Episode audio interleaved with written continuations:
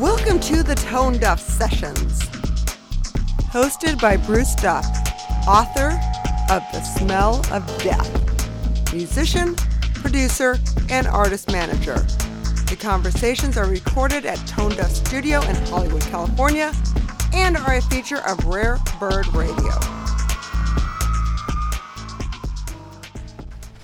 All right, it's Tone Duff 21, believe it or not, and uh, we're here with uh, the man, the myth, the legend, Keith Morris. Keith, say hi to the Um, world. I'm the man, the myth, the legend in my own head. Of course, that's where we my all live. my swollen head. that's where we all are. Uh, my head is so swollen that um, I've got to be uh, tied down, otherwise I'll just float away. yeah, uh, I dig that.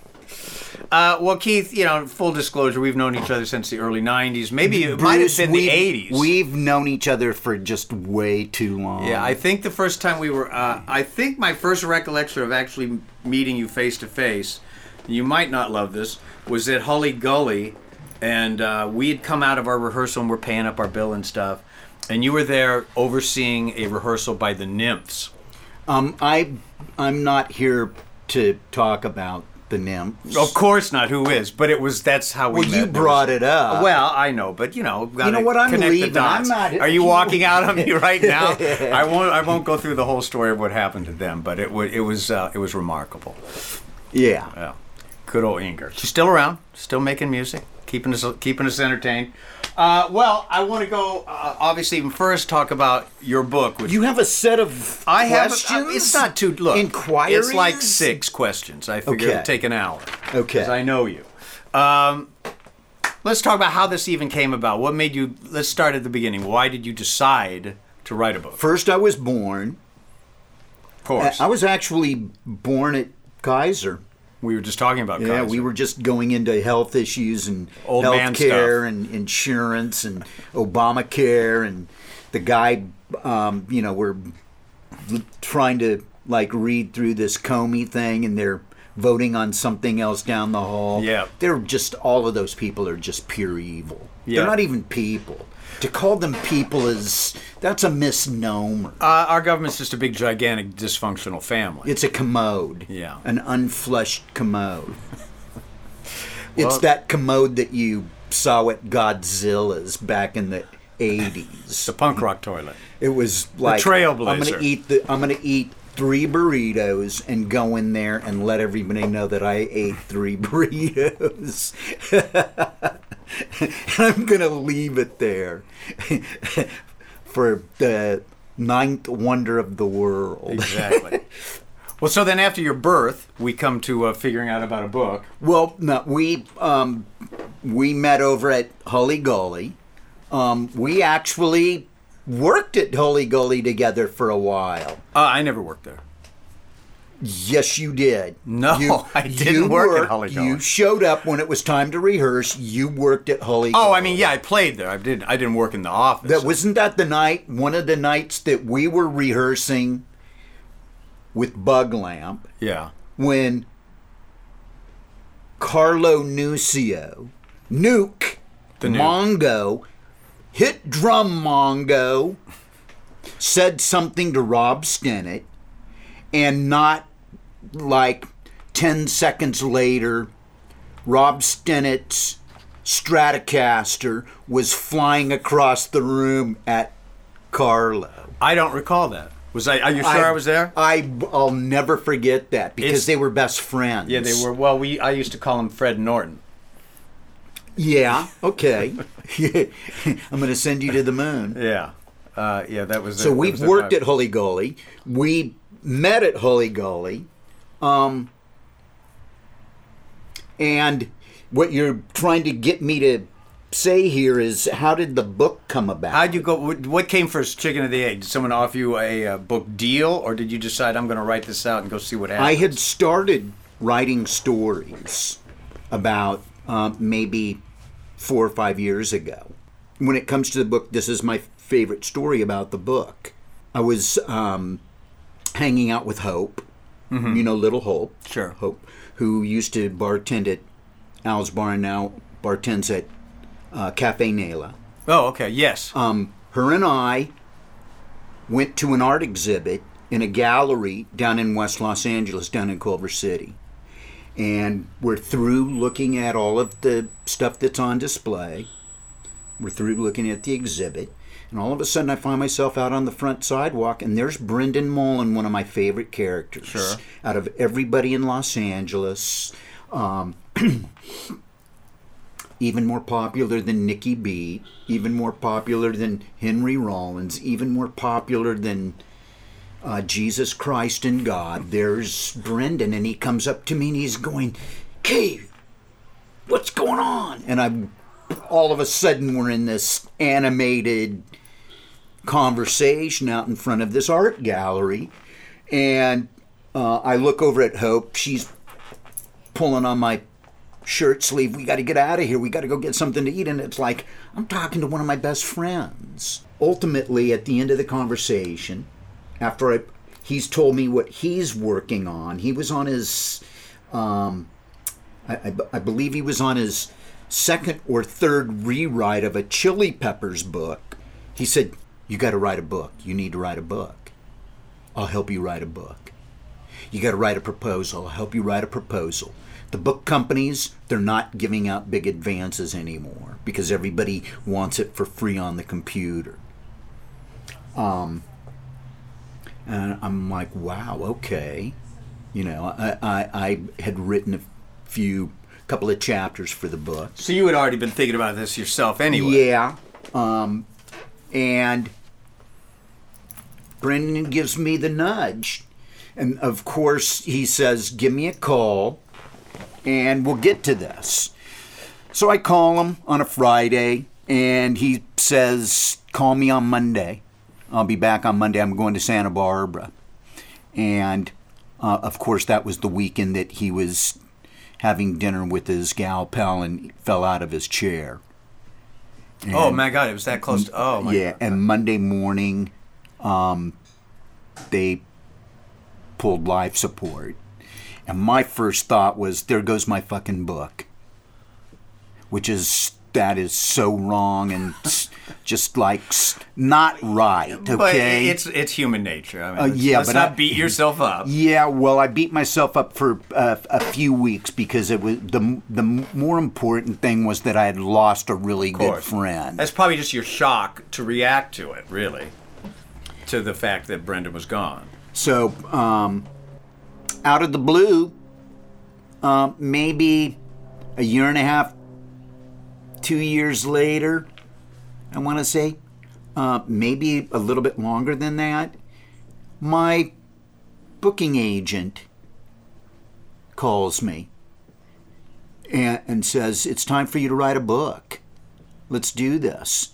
And I said, So who are you talking to? He said, This agency, we we handle actors and actresses, we handle screenwriters, we So this is Andy after he went to APA. This is even after APA. Okay. Is that where he's at now? I'm pretty sure, yeah. ch- He's changed so many But times. I APA is one of up. those, you know, Yeah. they don't just do music, they do all yeah, kinds of crap. They've TV got stuff. like TV stars and voiceover people, and um, they have their book agent. So the book agent contacts me. And he said, "This is the deal." Um, I said, "I'm down." It, it's been really. so he had a deal in place when he called you. Yeah. Oh, okay, yeah. great. Yeah, and I wasn't going to argue with. I don't know what book world is. I'm basing everything on what Brendan told me about how these book companies they're not giving out big advances. So what's a big advance? I got an advance that pay my rent for a year. And for my food and for my gas. It's like I'm not going to argue with that. That's pretty happening. And then I was assigned a co-writer. And it's like I was told he can be a ghostwriter. You don't even need to mention him. And it's like, no, no, no, no, no, no, no. My ego does not allow that. If the guy's going to put in the work, the guy needs to get credited for his work. So what? Ex- how exactly did that work? Like, what was the? How did you guys break down the Well, chores? at first I was bummed because I was being assigned a, a, a, a co-writer. In other words, they didn't even want to see Because what I, you had. I would have, if Brendan had been alive, I would have done it with Brendan. Why, why wouldn't I have done it with Brendan? You know, and then there's Chris Morris, and there's just a whole list of people. Let me throw this out. I mean, you are not an unliterary guy. Couldn't you have just? Do you feel like now that you've seen it done, could you have done it yourself? Bruce, I'm gonna I'm gonna I'm, I'm gonna interject in here real quick. If I had been left to my own devices, the book wouldn't have been done. You just wouldn't have. You I wouldn't would, have got the. I would still be writing stories. the The problem that I have is that I speak in circles and I write in circles. In a book, you're going from point A to point B, and you need to get from point A to point B as quickly as possible. Jim, we probably spent a minimum 70 hours of me telling him stories. so you were just speaking into the recorder, and he was turning it into something. He was going home and he was transcribing it and he was removing bits and pieces. He was trimming it. And he was the one that created the pace of the book. If you read the book, it's like listening to a couple of punk rock albums. Okay. It's a quick read. It's the the the um uh, what's you buy it online where somebody reads it Like an you. audiobook. Yeah, the audio book is nine hours long. That's pretty long. Okay, well, You know, for an audiobook, that's pretty long. well, if you're on a if if you're a band and you're on tour, that's That's a good. That's three, a good drive. Three trips. Yeah. All right. Well, cool. That's pre- and, and it so therefore it exists as an audiobook too. Yes, it does. Um, but I'm not telling everybody to run out and buy it because I was not the voice in the I was my next question. So who's you? Um, I met the guy, but it's like you know somebody that's working out of his living room. See, what happened was the the people that published the book got bought up by a larger company During this process. during this process, and during this process, the guy at the bigger company, the parent company, took it upon himself to just say, "Yeah, we're going to do this book, and this is the guy we're going to use." So I went back because I got I was getting uh, hounded by Steven McDonald. Steven McDonald has a studio at his house. He's like, "Dude, we could do your book with you reading it, and we can put it out on CD." We could put it out. You know, we could go to Burger Records and they could put out the cassette version. well, I got to say, I mean, anyone, uh, if there are, if there is anyone out there who is not familiar with the vocal style, even speaking of Keith Morris, you can see that this would be a vibrant and exciting listen. So, uh, to me, it seems like a no-brainer why they would pass up on that. Well, what's to stop you from doing it now? Do you not have the rights to your I'm own just book? I'm waiting for the permission. I'm waiting for my publisher. And my publisher, who's a really good guy, he's one of the reasons I was stoked was because he puts out a book a month. He's put out a couple of Duff McKagan books. He's put out John Doe's Under the Big Black Sun that involved like a couple of Go Go's and Yeah, a it's a good Flesh. Eater and you know Jack Grisham from TSOL. Sure. Really, really happening book Yep. And they they did a audio version where everybody that wrote Yeah. a chapter in that book read their chapter We had those two guys on, and we gave away one of the audiobooks as a prize. and they were also nominated for a grammy which was a i guess for a, for all of those people it was kind of a big deal yeah, why not? Um he'd put out that book um, he's got a he's got brian posehn writing a book right now um,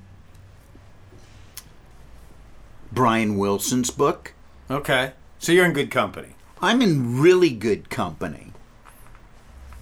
I, I I guess I get to bat first just to bunt to get on first base. Because But your book seems to be everybody, very successful. everybody else they're going to be hitting doubles and triples and grand slams. Yeah. Well, no, but I, I keep hearing about your book. I think it's done pretty well, right? My book, um, they actually came to me and said, start thinking about what you're going to write for your second book. The reprint, um, they they were completely blown away by how quickly the book was selling. They came to me and said, um, "We're going to do a reprint," which is in in in the uh, literary world. In the book world, that's supposed to be a really big deal. Yes, you have is. to understand now. I'm traversing in a an area that I'm not. Oh, I'm I know it's there, but I've never dealt with any of the people that are a part of it. And I heard there's supposed to be even more backstabbing and ugly and nasty than, say, um, movie world, TV world, or uh, music world. Hmm. But the uh, softback comes out in September, so we're not that far away from the softback.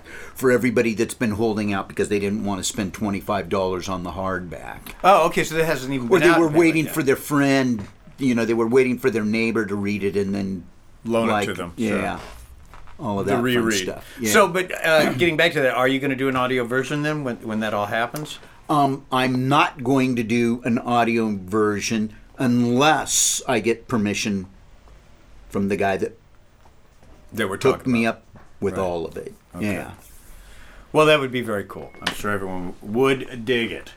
Uh, what's going on uh, with Off? I know you guys were just out around the uh, around the end of the year, and it seems like it's been about three years since a record's been out. Am I right about Um, that? I'm really terrible when it comes to well, we released this record on this date, and it was we sold this many records and all of that fun stuff. I, I just there's been so much stuff flying about that it's like I can't You can't keep track? I can't.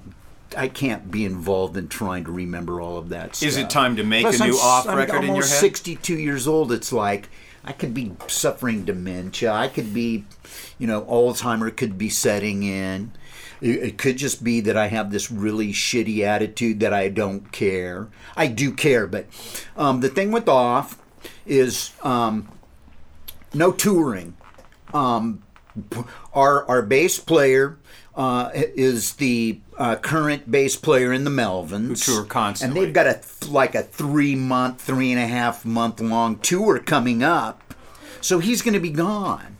We we had a um, schedule that we'd carved out where a couple of us we wanted to get in a room with all of the guys in, in the band and just jam dude. Let's jam and let's just be creative and make something happen here.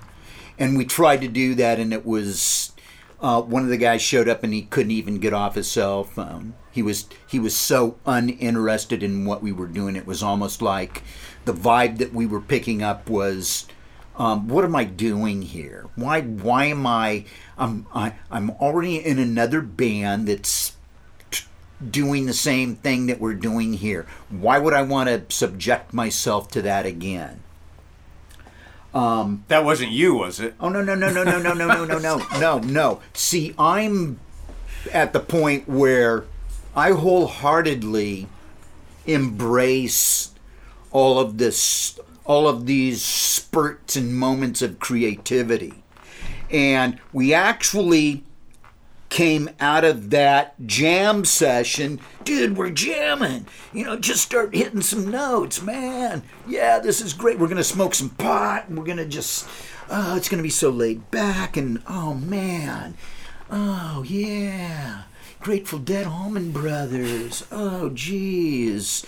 Stoner Rock Jam, dude.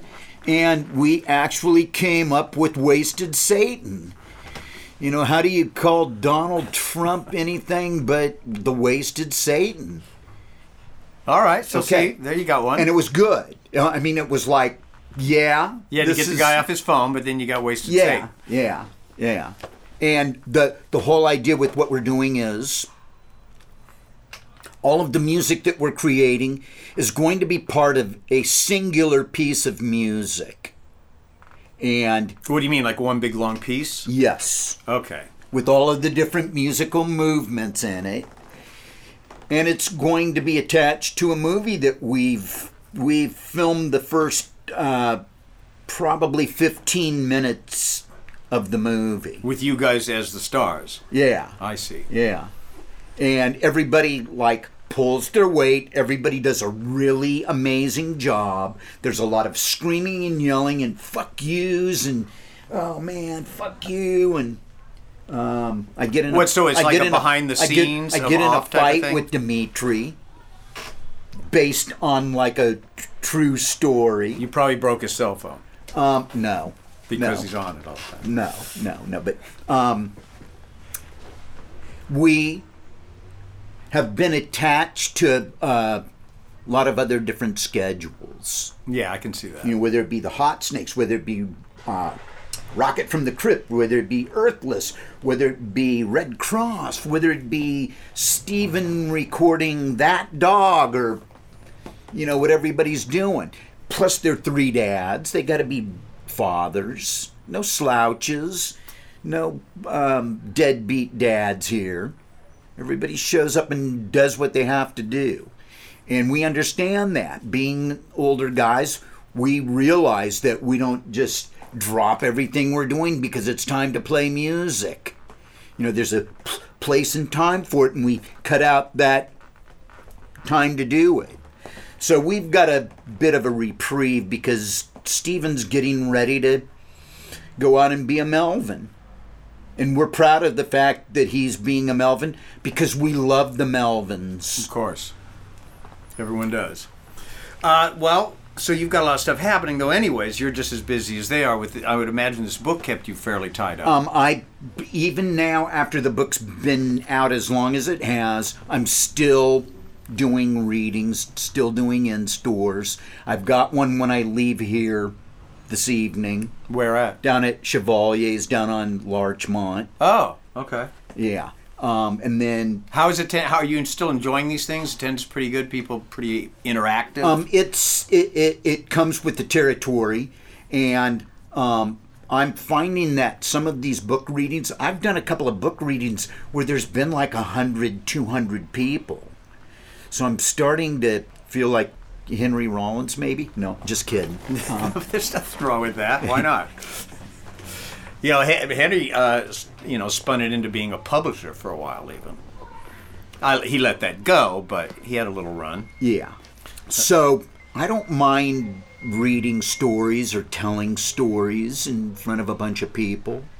I mean, tonight there could be 12 people, there could be two dozen people. I don't know. It's a bookstore that I've never been in. And what's really great about this part of my adventure is that I'm going into some of these places that I've never been before. I, I did this book reading in Portland Which is the book capital of America for those uh, at a place aware. called Powell's. Yeah, it's in, it's the amoeba of bookstores. It's like uh, two amoebas of bookstores. Yeah, it's huge. Like, what, seven stories? It's just There was one floor that was just uh, set up for um, people to read from their books and sign books.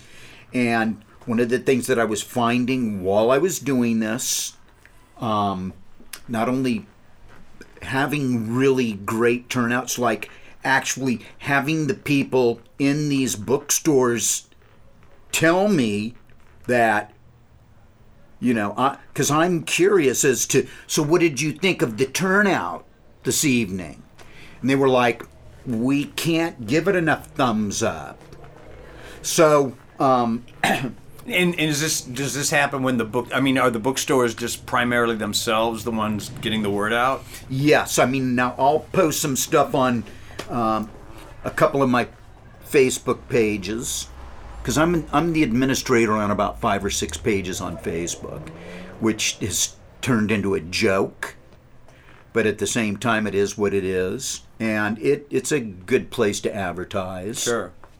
if you know there's certain uh, periods during the day where you can reach 60,000 people Well, that's pretty effective. So through doing this, you've become sort of a uh, social media savvy uh, character. I'm not that savvy. It's just I'll post it when I feel like posting it. If, if it reaches 200 people or if it reaches 25,000 people, whatever. You know, it's like I don't really pay attention to a lot of that kind of stuff. But I've got um, Chevaliers this evening. Uh, in, in a couple of weeks, I have uh, Vromans, which is out in Pasadena, which is like the old, it's supposed to be the Yeah. oldest bookstore out in Pasadena. I'm learning about all of these things because I'm not a literary No. guy. Yeah, we know about record stores. And, And yes, yes, we do. Um, then uh, a couple of weeks after that, I have Book Soup, which um, they initially said, "No, we we we don't want him here." Too big. Um, no, they love those. They love. Because it's hard. I've been to They some had there. somebody there where there were like it's 500 people out on the sidewalk. Yeah, that's ridiculous. See, the space itself is what 12 people. It's not very big. Well, Yeah. it's it, you could put a lot of people in there, but they end up down the aisles, and There was it's not so great. there was 500 people for some guy from one of the thrash industrial doom gloom bands or whatever whoever it was that paints his face i don't know who it was. Um, and my publisher was there and he's like oh keith's going to do the same thing when he does his book thing here. Because he lives like a block from there. So it's like you've got to do this. And apparently the guy at uh, the book company when he contacted them they were they just kind of shrug their shoulders like oh who's he or you know Oh, really? no I would have thought the book would have but been i in there. talked They're to moving I, them. I killed two birds with one stone when I talked to the gal that books Vromans, she also books book soup. She said, "Nobody talked to me. I would have had you there. When do you want to do it? This is what we have open. Um, I'm planning to do the place downtown, the last bookstore, right. Uh, and I've never been in there. And it's like what I'm finding That's a is pretty big bookstore. yeah. What I'm finding is that I'm going to be going to a lot of places that I've not been before. I, I've driven by them, or I've seen them, or you know, I've heard about them, but I've never been in them. You know, because if I'm out shopping, I'm going to go shop for records. I'm not shopping Yeah, for books. and me both. I get you. So uh, when you do these things, uh, do you take questions or anything as well, or you just talk to people? You just do a little reading and then sign, or what's what's your format? Um, normally, I'll read uh, for depending upon if it's my event or if I'm doing it. Like tonight, I'm doing it with a couple of gals. One gal's going to play some songs on her acoustic guitar. I find that interesting because it's just not it's not your typical five people that have written books telling stories out of their books because sometimes that can get a little bit thick and a little bit heavy. It's kind of like spoken word. I'm not a fan of spoken word, and th- this could almost be considered spoken word. Yeah, I mean it's a reading. Yeah. But having said that, you were sort of in the spoken word category with uh, midget hand job. Yeah, and we still do that occasionally. I thought I saw something where you guys were playing recently. yeah, we had to drag that out of the mothballs. Is And did that did this spur that? Um, that is, uh, I'm gonna I'm gonna blame them. And when I say them, that that would be the guys that play in midget hand job. We're not like a typical band. Everybody is doing something. Um, you know, the music's based on the music are like longer, lengthier pieces, and it's based on like loops. It would be, it could sound like Kraut Rock meets Creedence Clearwater meets oh Billie Holiday or uh, Fela Kuti, uh, Ransom, um, all sorts of different stuff like that, and the the reason that fell apart was we played a couple of shows. We did a really great show at Spaceland and had to play a benefit later on that night down in Long Beach at Di Piazza's down on Pacific Coast Highway, and that was disastrous. That was that. d- this is not what this is about. When it turned into a drummer, a guitar player, a sax player, and myself. It, it was always about, uh, we always bordered on cacophony. We always bordered on something that resembled world beat, which I'm not a big fan of. We, we'd gotten we'd gotten into that area a few times. I mean, we had some we had a couple of performances at the knitting factory that um, Marquis Smith from the Fall said, oh, "This is one of the greatest things I've ever heard. You guys, um, we're playing in San Francisco tomorrow night. You want to, you you want to be on the rest of the tour with us? You're my favorite new band, and do you know where I can score some speed? It always leads to that now, doesn't it? and they were brilliant. The Fall are brilliant, and that show was, you know, we were like really getting into it. We had a show at uh, the Knitting Factory where uh, we noticed that there were a couple of kids in the audience, and when I mean kids, I'm saying like a, a nine-year-old and maybe uh, an eleven-year-old, a boy and a girl and I pointed them out and I said, "You're both of you are needed up here right now for this next piece of music that we're going to play." And they sat there. One, one had, I believe, bongos, and one of the the, the other one had like drumsticks and a, a couple of a, a pan and a pot and a Wait a minute, they had this stuff with them? no, we had it Oh, on you stage had it and they were able to because we used to carry these Okay. plastic Sure. milk crates with just all of this stuff that you know we'd find it in the, the kitchen. Like we're going to throw this out, or the, here's the big five gallon water bottle, and we, we just put some coins and some screws and some nails and bolts and all sorts of stuff to make it sound like a giant shaker. And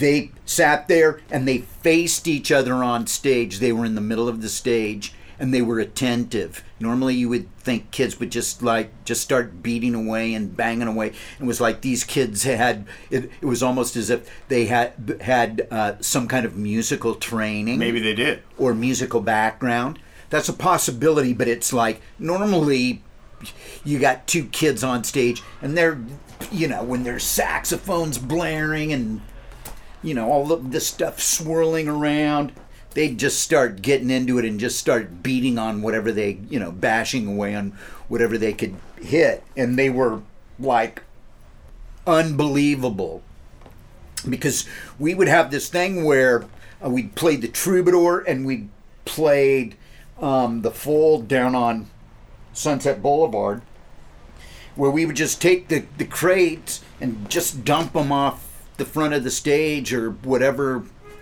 whatever area was open and just whoever wanted to pick something up and beat it against the wall or you know hit their friend over the head with or you know shakers and maracas and tambourines and just broken musical equipment and that would get noisy. When you left it up to the adults it would get kind of cacophonous. It could turn into drum circle and You're sort of inviting that by handing out percussion yeah, to. you uh, know, it's what we're just to the adding to the chaos.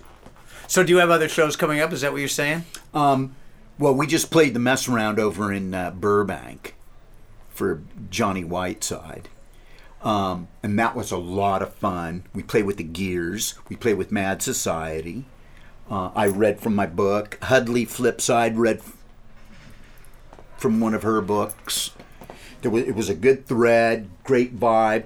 The food was for Mexican food. It was just good Well, you're being very, very, very generous. because you've eaten there before. Yeah, well, we I was we were doing a monthly thing there with Simon Stokes, and uh, we we actually got to the point where let's get there late enough so we don't have to eat. You know, it's just like let's skip that food or eat across the street. Yeah. Or, well, what's across the street? It's a uh, the bowling alley. They have so you food- could probably oh. you could probably get a hot dog or Yeah, I don't know. a slice of cheese pizza. Yeah, the, the food's terrible. Is is is the fact. okay, so now that you're a, a mu- uh, not only a music critic, I'm a food critic now. No, actually, I don't And a know much book about critic. food. But I can tell you when Mexican food is bad. I, I didn't think it was bad. It was edible, and so I give it a just a good. Okay. Um, Fair because enough. everybody was saying, "Oh, you don't want to eat there. Oh man, you're gonna die," and all that. Well, But you're it was not like I was hungry. I'm a diabetic. When it's time to eat, I got to eat. So, um, you know, and just hope that it's good. Gotcha. So we played there. Um, raring to go because one of the guys has an, another song that's perfect for this time because of the political climate and you know the world needs another anti this anti that and i'm all for that but i'm in no hurry to like learn and learn a new song, learn a new. But I mean, it's all improvised, anyways. Can't they just kind of get it together and you just sort of wail over it? Yeah, let them do it. You Yeah. know. Um, You're free. You're free. well, you're they're free forming. they're right? they they've all got like itchy fingers. all right. Like, well, that, that's good. Then When are we gonna do this You again? got inspiration behind you, so that's yeah, a good but thing. it's like I got so many other things to. I just pitched a movie to Jack Black. You know, now all of a sudden I want to get involved in that part of the world. now this is something you wrote. I can't shake showbiz. Well, it's in your blood, buddy. it's not even been written. He said, uh, "I love the story until you go to Africa." Because that's when it gets into special effects, and it's like, so are you making an indie movie or are you making a big summertime blockbuster? I said, dude, if we got to go to the Chinese to get the movie made, then I'll, I'll go to China. So you've got a fairly wild idea, and this is not. This is not another. It's uh, something that I've had since I worked at V2 Records. You remember when I worked Yes, at I V2 do. Records? I was going to actually get into that. Yeah. So, uh, it just something that came to you, and you go, "This would make a great movie." No, because it's uh, based on some events that happened to me, some actual, like, real life events. Okay, well, I was unaware that you went to Africa. Um, Well, in the movie, I go to Africa. Okay, so but you so that Here, here's the premise. you don't have to give it away. I don't want you getting ripped off. What would you do for eighty million dollars? Retire. No, No, that's if you had That's eighty million dollars. Not What would with. you do to to actually get your hands on eighty million dollars? I have not pondered that. Yeah, I would Well- probably assume it wouldn't going to happen. Well, I couldn't do in- anything. In my evil. story, um, I um, actually have to chase down a warlord in Africa, on the west coast of Africa, in um, one of the major cities on the African coast that is um, considered to be uh, one of the most brutal. The the the human rights people are just like there's no reason for any white people to go there. You don't go there. It's not on a list of places to go, like a place to a, a bucket list type of thing where oh, I've got to go there on vacation. It's alongside Syria, is what you're saying. It's um, that, like I said, the human Yeah. rights people are like, no, you don't go there unless you're NATO or you're uh, Blackwater. You're a, a mercenary. So you went to Jack Black. I'm assuming it's He, comedic. He said, I, I, I, I will be a part of this once you uh, can present me with a 15 minute synopsis. Like, give me two pages that I can read in 10 to 15 minutes that explains the movie. Because we had two meetings, and it took, he said it took you three hours to explain your movie.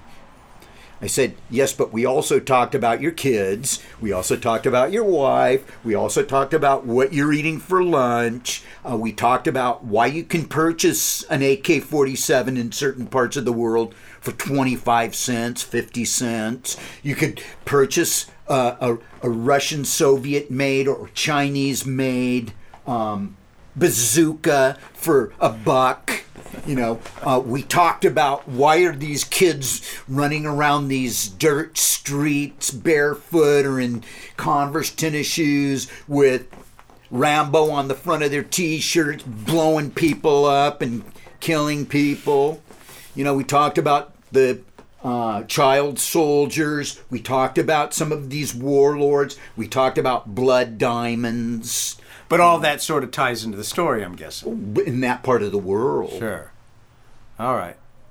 All right. So are, you moving along with this synopsis to uh, make Um, this all I'm happen? just trying to figure out who I'm going to get to help. I I actually reached out to Brian Posehn, and um, I mentioned him earlier because he's writing a book, and he also does stand-up comedy. No, yeah, I'm familiar with him. and he's been out doing some shows, and so consequently, He's the heavy metal comic. Yeah, people refer to him as a yeah. metal. But he's familiar with. He was in a off video, and he and I sat there, and it was like he said, "You need to write a book." Because that's these are the only books he reads. Or like, well, I just got through reading Ronnie James Dio's bio, and um, he said, you know, you're interesting enough. You need to write a book too. Um, but he's also a TV star. He he was in one of the off videos, did an amazing job, and so I reached out to him. Uh, granted, he's supposed to be writing a book. He's asked for uh, some extra time because he's been busy, and that's just the way that it is. Um, if he gets back to me, cool. If he doesn't, uh, I will just keep clawing and scratching and trying to find somebody else.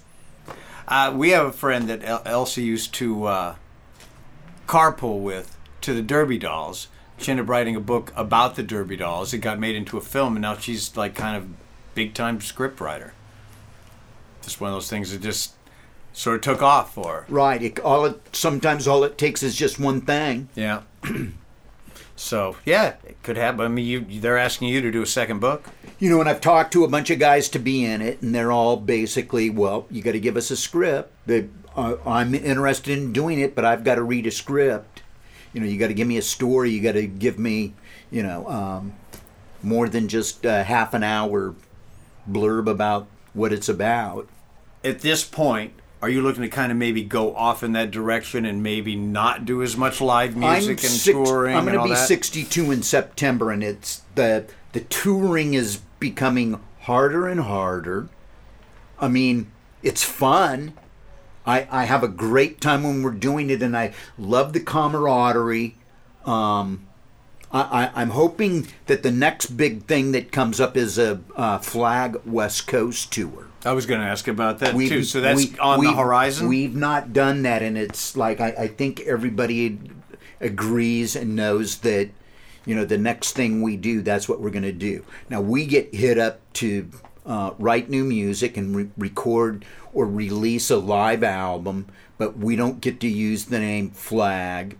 you can't even use flag. No, no, that was part of the.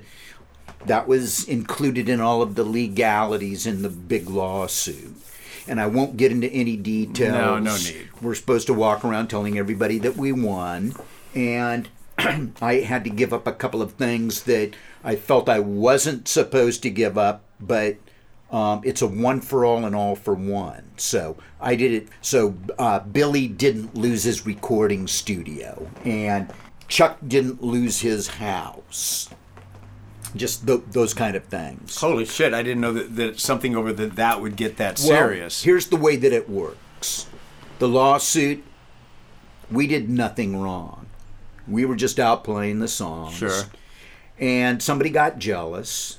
Hmm. Somebody got upset Uh huh. and decided to try to put a stop to it. Right.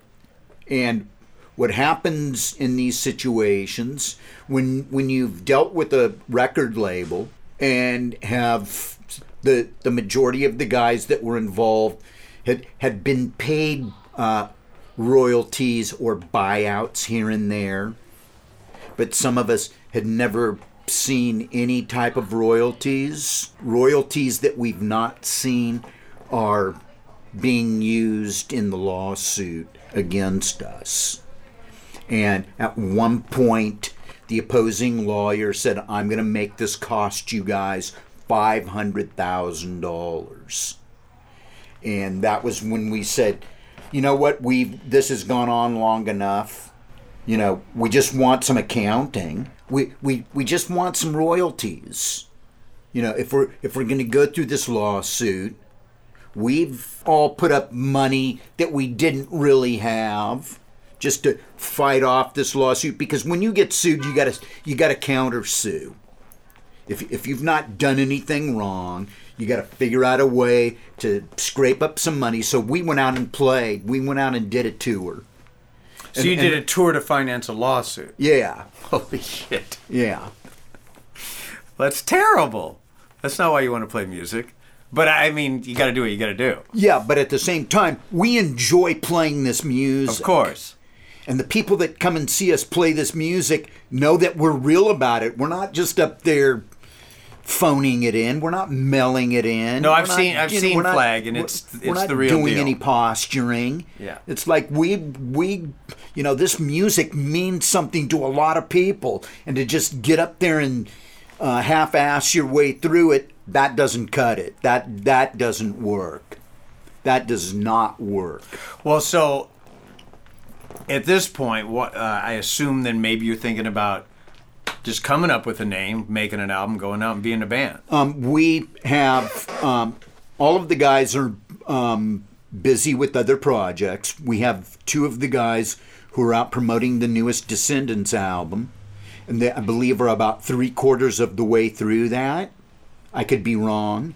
Uh, I believe they're over in Europe right now. I know they just played Primavera in Spain, which is when it comes to all of these ultra mega super large music festivals, that's one of the biggest in the world. That's also part of the reward for all of the years of playing music, where you get to pull up on a bus and, and park out in a grassy field and barbecue or go swimming or go go to the beach Have a good time. have a really good time be with your be with be with people you want to be with and play in front of a, a crowd uh, I, I I've played some of these festivals. Now, granted, some some of these festivals in Europe, if a thousand people show up, they still call it a festival. Sure. Um, but we played some of these ultra mega festivals. I played Primavera, and it was a blast. It was amazing. You know, got to hang out with Nels Cline. I, you know, got to hang out with one of the guys that uh, promotes and books the tour, who is a huge SST fan. And when I said, "Well, how about flag playing?" and he was just ecstatic you know and that's a really well-paying gig you you you you can base three or four week long tour on maybe two or three festival dates Sure. Tie it all together. Yeah. Yeah.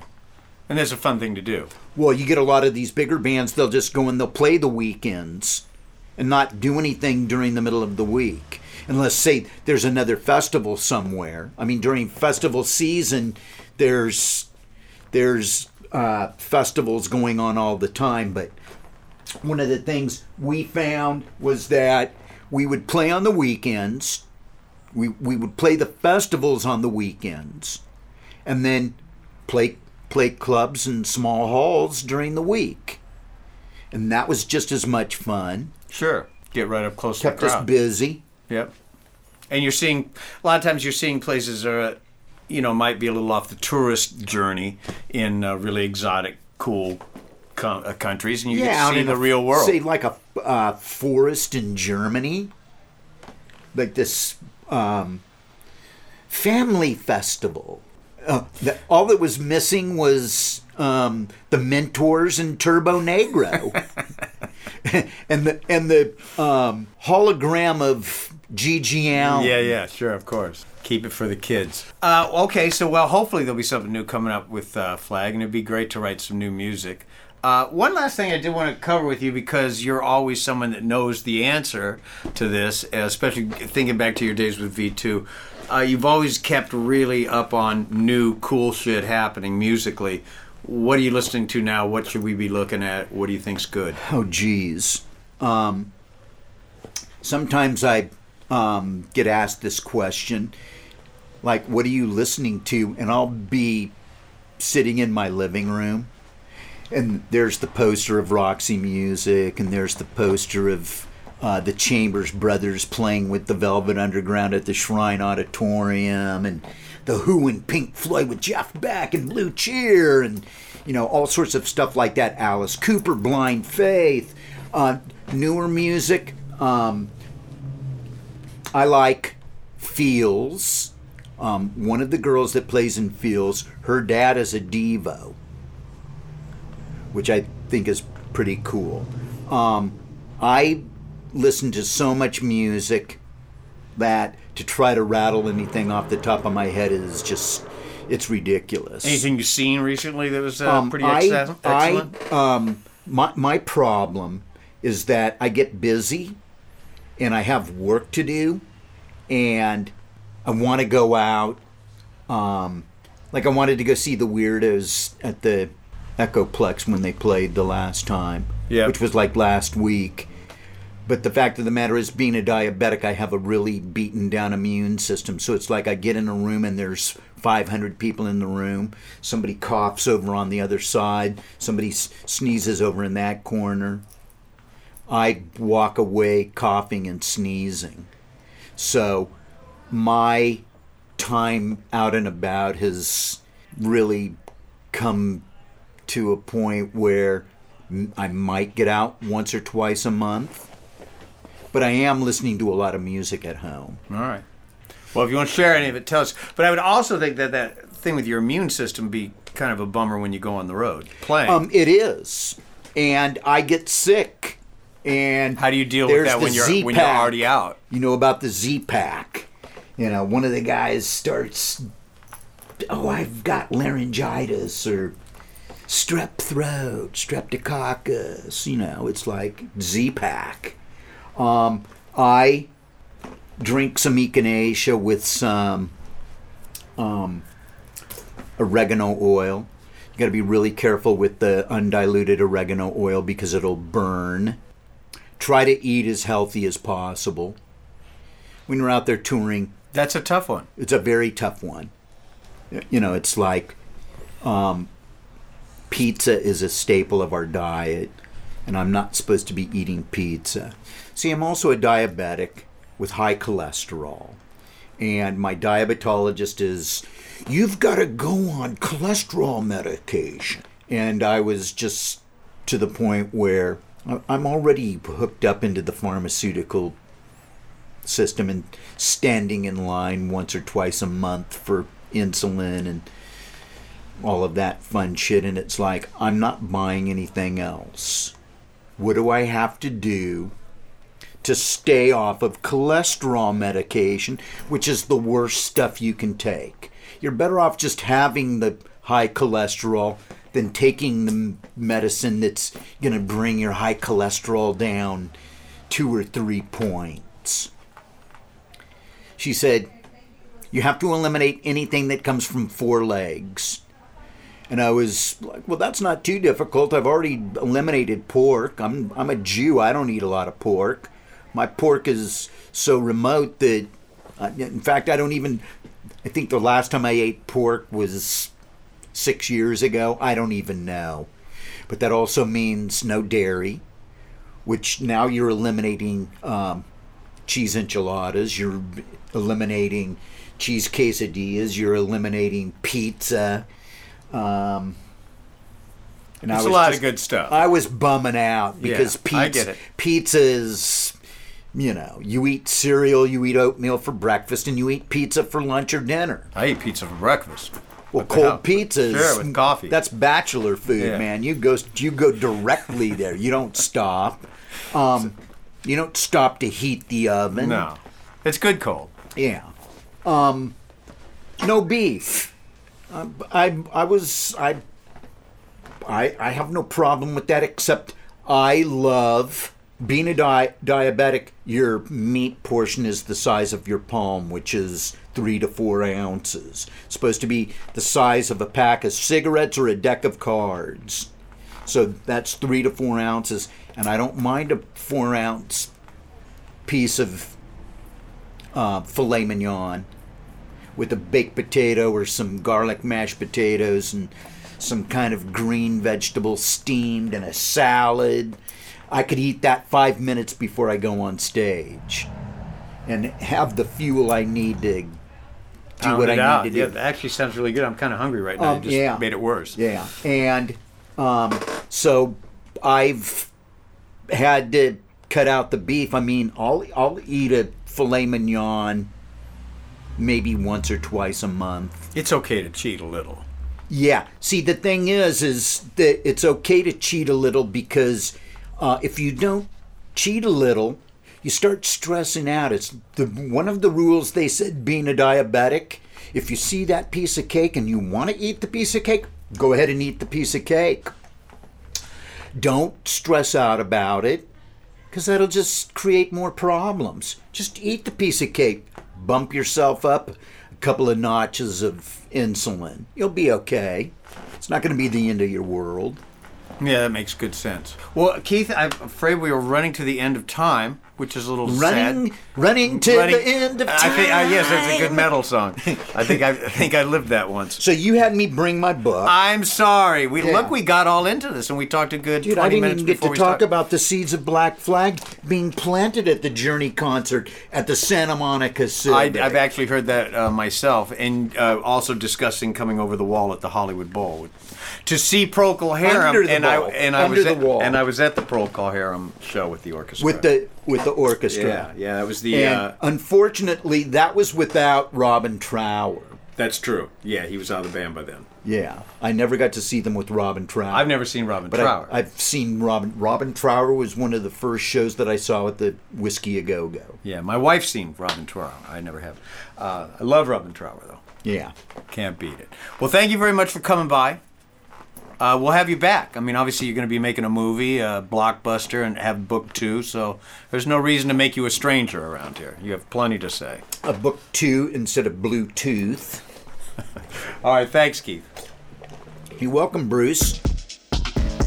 Thank you for listening to the Tone Duff Sessions, a feature of Rare Bird Radio.